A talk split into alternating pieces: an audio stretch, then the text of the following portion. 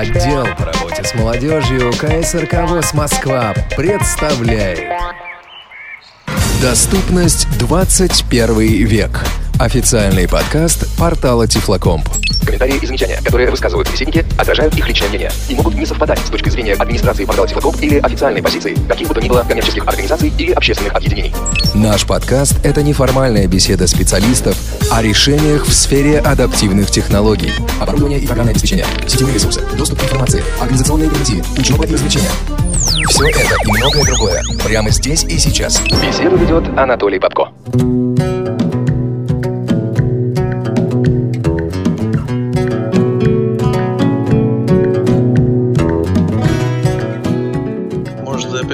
Плавно выведемся, да и все. Начинает Толик плавно нас выводить.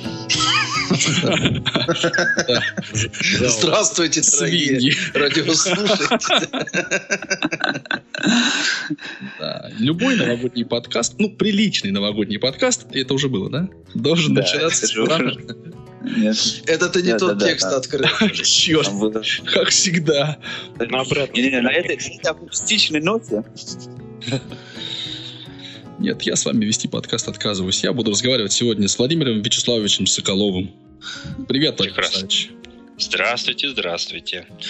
Так как там надо говорить, что каждый приличный новогодний подкаст? Ну, С как чего должен начинаться? с боя курантов, звука открываемого шампанского и копыт оленя. оленя. Потому что год у нас оленя. Дело не в годе. Ну, вот. ну Или даже не в годе. или, не в, или не в году. У нас каждый год год оленя. Ну, каждый- прекрасно. Ну, так или иначе, а все-таки вот, вот то, что произошло, мы, так сказать, плавно начали. Да, будем считать э, очередной выпуск официального подкаста портала Тифлоком «Доступность 21 век» начавшимся. Ленточку перерезали, ножницы я положил рядом. Э, Владимир Ставич, тебя я уже представил. Да, ты у нас сегодня один из ключевых, так сказать, докладчиков. Давай я в двух словах буквально скажу, что ты преподаешь информационные технологии в первом э, интернате для слепых и слабовидящих детей или там третьего и четвертого да. вида, да? И занимаешься э, как сказать, преподавательской работой в мос- московском МГППУ, да, Московском городском. городском психолого-педагогическом университете. Вот. И такое тоже есть. вот сейчас ты там заведуешь лабораторией, насколько я понимаю. Да. Там Большой с момента создания, ну я буквально два слова в качестве небольшой рекламки, с момента создания факультета э, он ориентирован на обучение инвалидов по зрению и созданы две лаборатории. Э, Да, виноват, я сказал инвалидов по зрению, инвалидов вообще. Просто исторически сложилось, что инвалидов по зрению там подавляющее большинство. Вот. И есть две лаборатории. Одна обеспечивает учебный процесс для опорников, а вторая вот для студентов нашей категории. Ну, обо всем этом подробно мы сейчас как раз и поговорим. Вот, ну, я прежде всего еще хотел бы представить э, Владимира Николаевича Давыденко, Володя, Да, всем привет. питерский тебе хой на травах. Так, это что-то новенькое. Да, но я же пытаюсь быть разнообразным. Только но- новенький хой. Да. Нет, вот, вот здесь вот не надо вот этих вот всяких инсинуаций. Анатолий Николаевич Камынин. Анатолий Николаевич, здрасте, добрый вечер. Приветствую всех. Сама, самарский хуй, да. И московский хой. Не! Подождите, вы бросьте мне это. И московский хоище.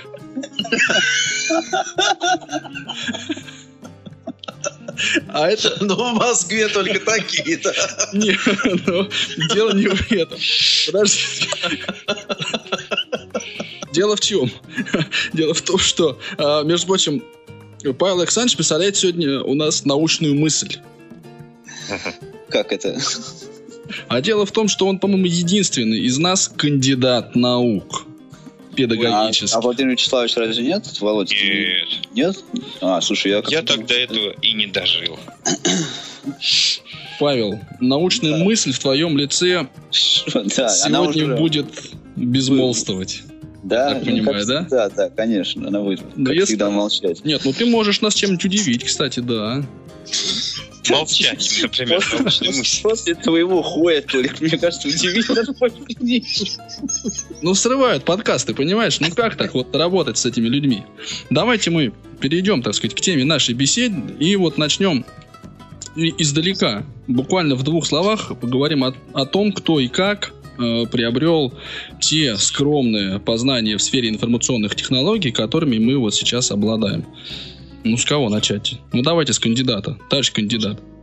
Что? Вы учились? Я учился, да, но несмотря на то, что у меня а, есть ученая степень и высшее образование у меня тоже не одно, а, вот так получилось, что информационным технологиям я обучался в основном самостоятельно. Вот как-то так. То есть я купил себе компьютер, на него мне поставили Windows 98, это было в далеком 2000 году. А, И при помощи двух моих приятелей, а, Вячеслава Котова, небезызвестного многим, и Николая Платончева, которые, кстати, с Джозом не работали, они мне просто показывали вот принципы основные работы Windows.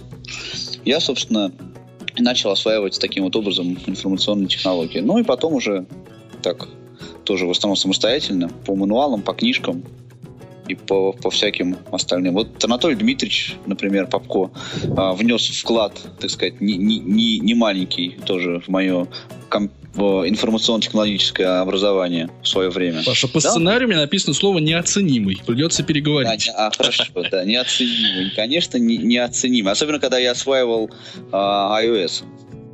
Да, да, это было такое. Володя Николаевич, М. ты тоже учился сам или тебя учили? Ну, я учился и сам, но я учился и на факультете математики и информатики. Но, конечно, к тому времени, как, как я на нем стал учиться, и на том уровне, на котором там учили информатики, в общем, конечно, меня мало чему там учили. Вот. И, и поэтому я, конечно, в большей степени таки самоучка. Понятно. Антон Николаевич, у вас, я так понимаю, э, немножко другая ситуация. В том смысле, что Павел учился в э, специализированной школе-интернате. Володя, ты, я так понимаю, ты, ты где учился? Тоже в интернате? Ну, учился я в интернете, но информационных технологий там тогда не было. Да, хорошо. Ну и у нас тоже не особенно-то они были. То есть они, они были, вот Владимир Вячеславович как раз знает, что они у нас были, но... Он как раз и был этими информационными технологиями. Да, но когда, когда вот пришла необходимость, собственно, мне, например, Володь, это не в твой огород камень, естественно, да. а, В твой он вот тоже пришлось- кинет, но позже. Все, все, все мне пришлось изучать с нуля. Вот. Windows, JOS и так далее. Антон Николаевич. Ну, в том смысле, что я изучал информационные технологии, приобщался к ним, будучи зрячим. Вот это отличие, наверное, самое существенное. Да, то есть в основном, конечно, самостоятельно, посредством самостоятельного заготовления бытовых компьютеров. Вот. Ну, а так да, то есть э, на тот момент в школах только появился предмет информатика, и, соответственно, никакого технического оснащения не было, то есть в обычных, в обычных школах. И преподаватель, который у нас читал этот курс, был на самом деле инженером-программистом э, с предприятия, который там как-то взаимодействовал со школой. Вот, то есть у него никакого педагогического опыта не было, но вот только технический. И он пытался как-то с нами, школьниками, вот на пальцах объяснять аз- азы информатики. Вот, ну, к тому времени фактически я уже об- обладал собранным собственными руками вот бытовым компьютером. Тогда это достаточно распространенное увлечение было среди радиолюбителей. То есть где-то в 78 в 78 году появились первые публикации вот этого там микроша был бытовой компьютер потом в 86-м вот радио 86 РК и в 87-м еще был такой бытовой компьютер специалист то есть это то что собирали собственными руками радиолюбители Советского Союза в то время а самое первое знакомство, оно еще более к раннему сроку относится, это на работе вот у моих родителей. Я э, и- и- играл на ДВК-2. Был такой э, компьютер, это ну, как сказать, клон PDP-11. Вот. Была, такой, была такая фирма, DEC, который выпускал тогда, тогда они не назывались персональными компьютерами, они назывались мини, а вот то, что потом стало называться бытовыми компьютерами, назывались микро-ИВМ. Следующий это был компьютер Агат. Это как раз была попытка клонировать Apple II на вот российской, ой, на советской элементной базе. Правда, процессор там был вот все-таки в итоге импортный, то есть настоящий мотороловский процессор. Ну, я так понимаю, что в зрячих школах особенно ну, тоже нечем было похвастаться в смысле обучения информатики ни методик, ни оборудования на, на момент вот.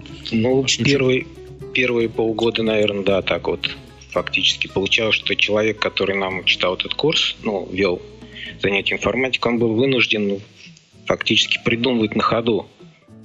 То есть как к школьникам на пальцах, то есть не имея вот под руками никакого компьютера, объяснить вот а, азы алгоритмики, там эти типовые конструкции алгоритмические, вообще вот понятия, основные понятия, там, допустим, устройство ввода-вывода, файл, там центральный процессор, ну и, и тому подобное. На следующий, я уж не помню, то ли следующий полугодие, то ли следующий год мы уже получили доступ э, к терминалам там в вычислительном центре, в заводском вычислительном центре организовывались занятия, и там как раз это были терминалы большого компьютера. Это не были еще персональные то есть уже позже э, обычные школы стали оснащаться достаточно интенсивно вот персональными компьютерами, но вот на тот момент мы как раз соприкоснулись с той вот техникой, которую представляли большие компьютеры с терминалами. Понятно. Ну, Владимир Ставич. Да. Ты, я так понимаю, компьютеры знал, вот информационные технологии знал всегда. Да, я родился с этими знаниями. Да нет, ну на самом деле я, в общем, тоже по факту-то изучал самостоятельно, просто если позволительно в рамках подкаста этого сказать пару слов. А, я никогда специально исторически этот факт не проверял, но вроде бы как считается, что вот компьютеры в школы для слепых завезли впервые в 89-90 учебном годах. Это была программа на уровне Министерства образования, тогда еще Советского Союза. Занимался я Николай Николаевич Малафеев, директор института, и тогдашний директор школы Кравцов, Константин Георгиевич. Было два класса. Один для глухих, он, по-моему, так вот в Институт коррекционной педагогики попал. А второй класс для слепых. Это были еще 286-е, по-моему, если я ничего не путаю, компьютеры. 086, там было два вида.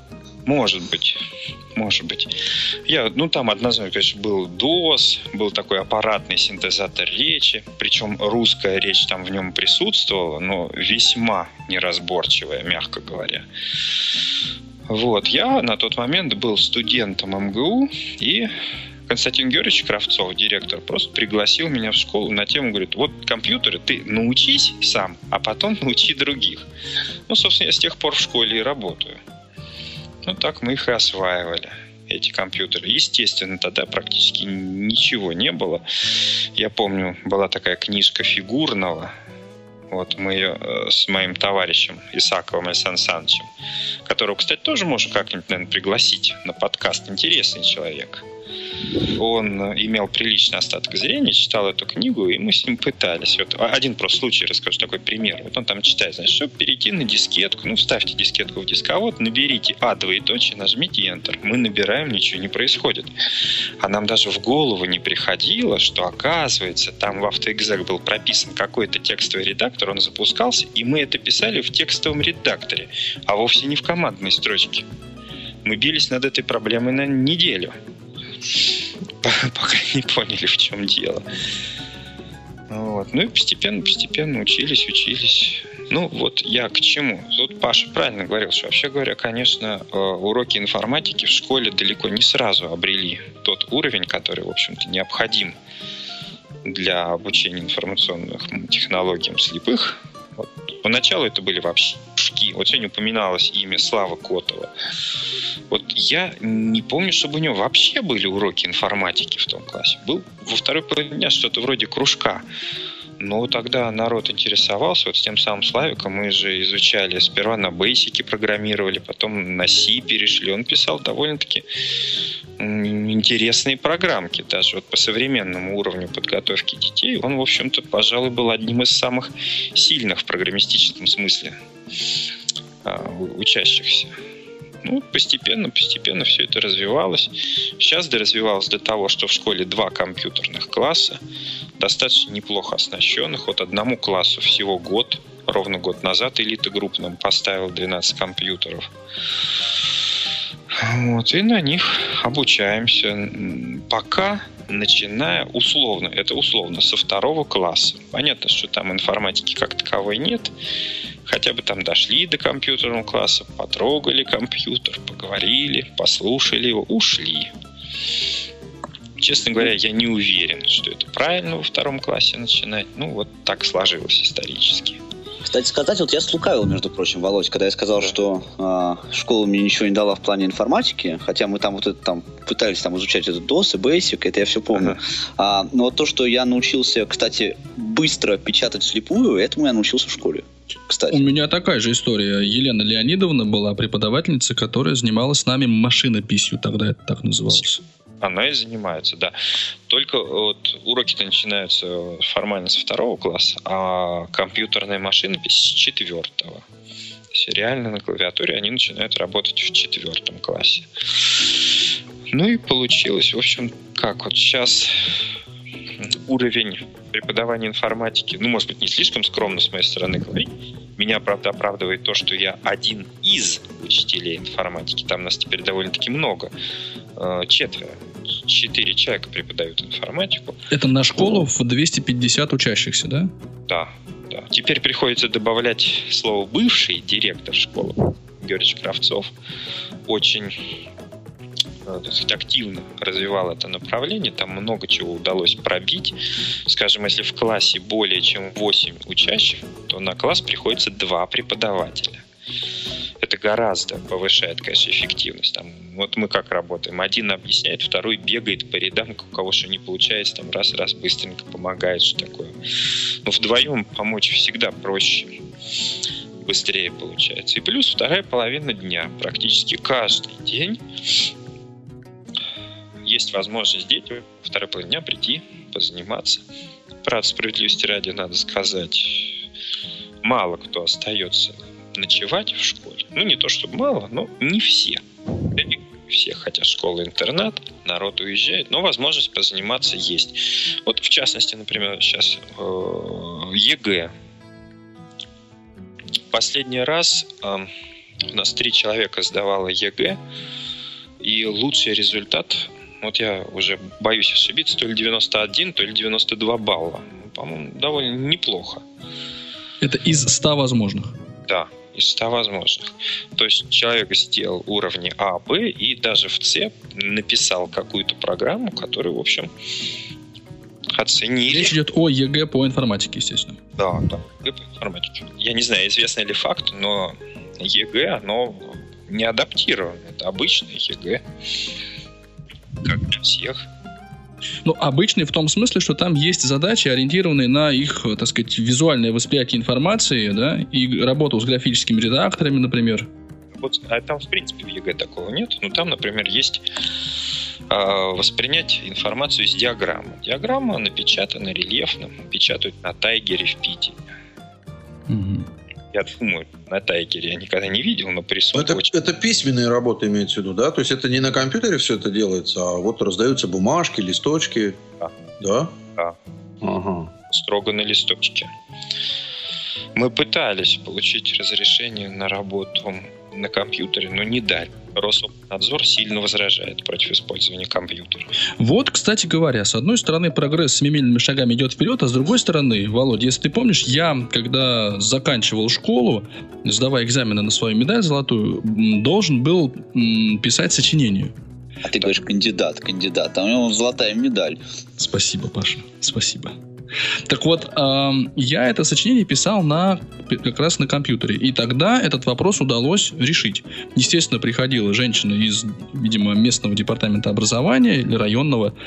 Вот, но, тем не менее, это было сделано. И вот да, прогресс такой, как бы технически не стоит на месте, а вот в вопросе, ну, то, то, того же, той же, тех же и теми же сдачи экзамена. Туда же. все туда же, да. Но я Но так понимаю, что сейчас гораздо более зарегулированы эти вещи, чем, чем были 15 лет Проблема назад. Прогресс шагнул вперед так, что теперь можно сфоткать на iPhone просто вот этот вот э, лист с этим экзаменом и бросить его в социальную сеть любую. Поэтому, собственно, ну, Конечно. А, а если будет у тебя еще компьютер под рукой, на котором ты будешь это писать, это вообще все тремя нажатиями клавиши делается. Мне кажется, технически обеспечить сохранность материалов, да, и такое легальное, правильное выполнение работы, ну, это, в общем, проблема небольшая. Ну, это если компьютеры готовить как бы не в школе, а вот где-то там готовить, привозить, на них делать работы и увозить. То есть, чтобы к ним не было доступа технических специалистов, так сказать, заинтересованных как-то хороших результатах. Мне кажется, здесь есть разные варианты. Вплоть до того, что ты делаешь, устанавливаешь программу, которая каждые 5 секунд фотографирует экран. Ты понимаешь, и потом э, отсылаются эти результаты с этого экрана непосредственно на какой-то сервер, который ну, защищен от доступа этих Я... специалистов в школе. И все, понимаешь? То есть это все несложно. И тебе нет, говорят. Э, коллеги, я не знаю, может быть, вы не в курсе, но когда идет ЕГЭ, школьные специалисты в этот зал вообще не допускаются. Более того, в школу заходить нельзя. Вот идет ЕГЭ по информатике, я не имею права находиться на территории школы, как учитель информатики. А как же следят они за... Это же, я так понимаю, специалисты, которые следят за детьми, они же не в тифлопедагогике, собственно, не очень подготовленные. Вот как они контролируют то, что там дети по Брайлю там это все делают и а, все остальное? Если они вопрос, контролируют, чтобы дети не списывали. Потом есть так называемый тифлопереводчик, вот о чем я тоже хотел сказать, это, между прочим, проблема, который э, берет элевский листок, написанный ребенком, и переносит в контрольно-измерительные материалы стандартные. И вот происходит аж два возможных неправильных э, варианта чтения. Скажем, ну, вот издательство чтения, а, а, а именно оно печатает КИМы по ЕГЭ. Ну, вот так вот обозначает, скажем, какие-то логические значки. Ну, вот в частности, импликацию, да. Оно пишет двоеточие и значок больше. Это как бы получается стрелка вправо. Да. Вообще по зрячим импликации пишется как двойная стрелка вправо. А вот в первом интернете сложилась традиция ее писать как знак равенства и круглая скобка закрыта. Двойная такая стрелка вправо. И вот, ну, правда, там, конечно, в самом Киме написано, там всегда описано, и этот знак означает то, это другое, но, тем не менее, человеку надо еще решить задачу и плюс еще следить за непривычными знаками. Все бы оно ничего, но потом приходит тифлопереводчик, который в этом вопросе вообще не Копенгаген, вообще не понимает, что такое импликация, какие там, как что писать. И вполне может допустить ошибку при переписывании. Ну, неумышленно. Приходится ведь переписывать листинги программ там, в задании C. Вот какие-то логические э, высказывания, может быть, еще что-то. Ведь, собственно, непосредственно тестовая только часть А. Вот там в клеточку вписал циферку, все. Там все легко. А вот часть С переписать, надо, в общем, в вопросе разбираться.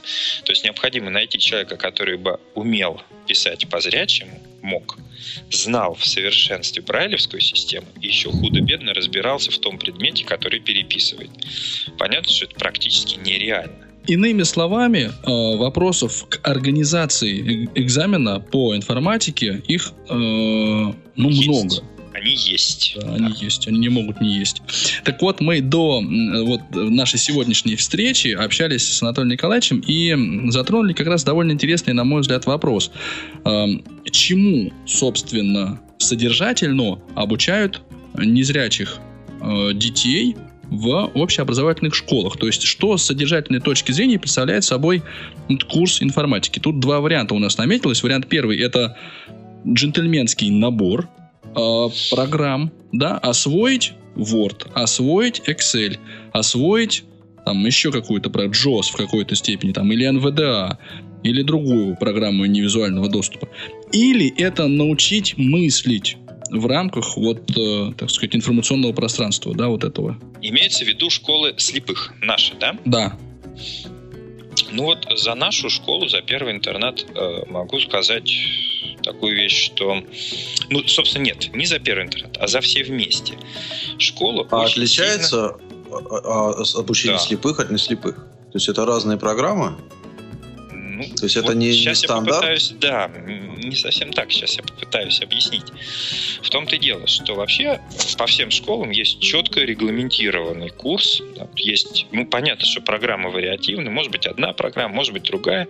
Но есть э, некий базис, вот, э, в рамках которого мы можем какие-то варианты там себе выбирать. Например, я не знаю, ну, грубо говоря, углубить изучение Word.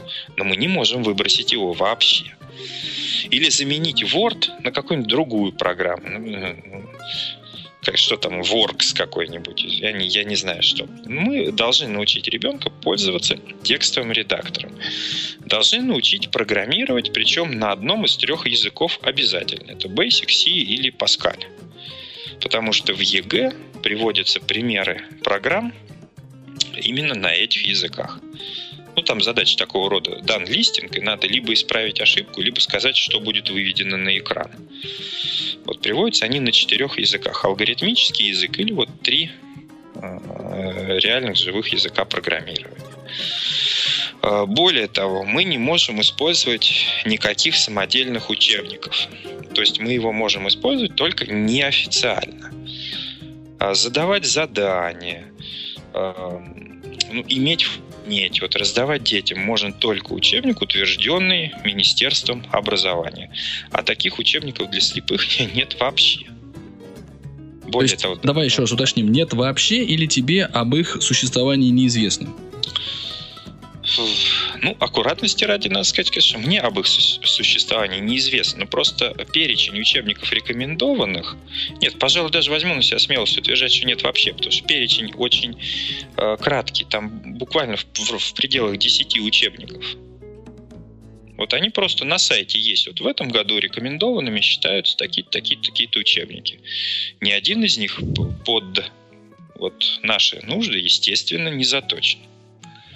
А использовать мы должны их обязательно. А по Брайлю распечатанных их тоже нет. Нет, нет, их можно распечатать по Брайлю. Вот типография может это сделать, но я не уверен, что это принесет какой-то большой результат такой. Они все-таки по, по части практических навыков почти бесполезны. Вот как теоретическая часть, там да, скажем, изучить двоичную систему счисления, как в ней работать, как в нее переводить, изучить математическую логику, изучить графы какие-нибудь. Это все вот есть сейчас в школьной программе современной. Это можно. Но э, чисто пользовательские навыки, они вот, к сожалению, в этих учебниках отсутствуют. Более того, э, как показывает опыт, ну, это, в общем, и очевидным фактом является, для того, чтобы обучить слепых-то работе времени, надо затратить гораздо больше. А базисный план подразумевает вот на старшую школу 105 часов. 105 часов информатики на 11, ну, по нашим меркам, это 11-12 классов вместе. Всего 105 часов. Э, Если мы хотим увеличить э, количество часов, мы должны брать их откуда-то еще. Это не может быть уже непосредственно информатика. Ну вот в первом интернете заменяют технологию. Ну, раньше это называлось труд, теперь называется технология. Проводят их на компьютерах, назвали информационные технологии как дополнительный предмет. И, собственно, занимаемся мы там вот именно э, формированием каких-то практических навыков. Вот те джентльменский набор. Microsoft Office, работа в интернете, немного там работы со звуком. Если я правильно понял, то э, информ- курс информационных технологий, он организационно разделен на две части, получается.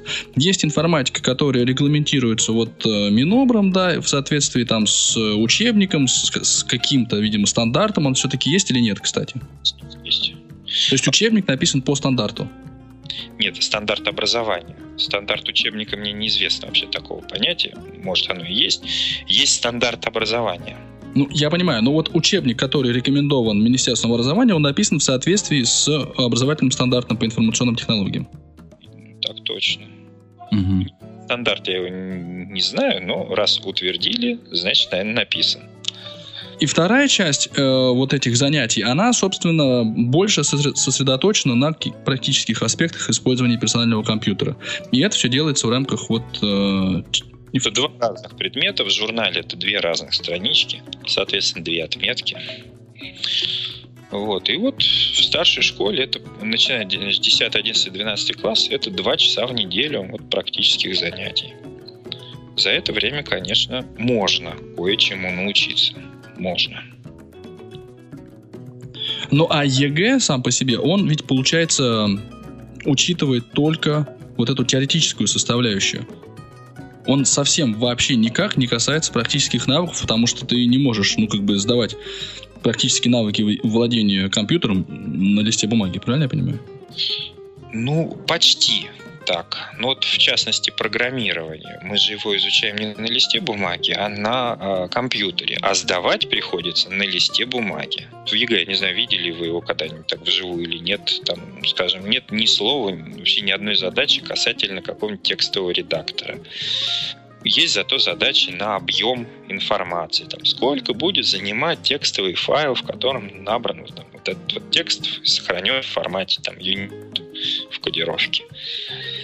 Вот такого рода там задачки и есть. Еще у нас был, опять же, вот в беседах, да, всплывал такой теоретический вопрос с очень конкретным практическим э, эффектом, скажем так. Сейчас на чем обучают э, незрячих детей информационным технологиям? А программного обеспечения, в первую очередь. У, в связи с тем, что вот я последним... Да, значит, э, небольшое отступление. А в прошлом году насколько мне известно, впервые прошли официальные курсы повышения квалификации а, с выдачей соответствующего удостоверения, которое принимается аттестационными комиссиями, все для, учей, для учителей информатики школ слепых. Вот таких курсов не было вообще были только неофициальные. Понятно, что любая библиотека, там кто угодно может организовать, учить сколько угодно. Но они не могут выдать бумагу, которую принимала бы аттестационная комиссия. А для учителей это очень важно. Им надо проходить аттестацию, нужны вот эти бумажки. И учитель лучше пойдет на бесполезные курсы, но с бумажкой, чем на полезные, но без бумажки. Вот в прошлом году удалось совместить эти две вещи. И я познакомился с учителями. Без, то есть получились бесполезные курсы без, без бумажки. Да. Совместили в другую сторону, да. Вот. Настолько сейчас разное оборудование и разный уровень э, самих учителей во владении этим оборудованием.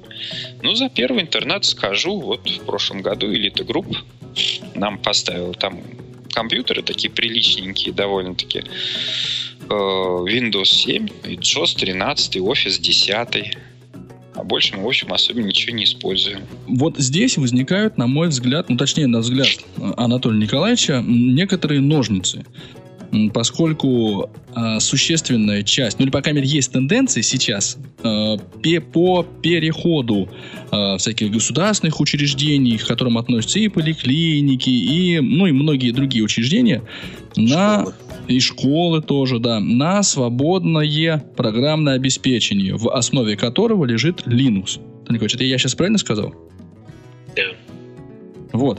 А, как... как с этим в школах обстоит? Да, как вообще в этой связи быть? Был проект, по-моему, Alt Linux. Э, был школьный дистрибутив, да, это не то, не то, что проект, а уже был законченный школьный дистрибутив, который достаточно интенсивно распространялся среди школ, там, и опять же проводились курсы повышения квалификации, учителей учили работать именно с этим дистрибутивом, но этот дистрибутив совершенно не приспособлен для работы незрячих пользователей.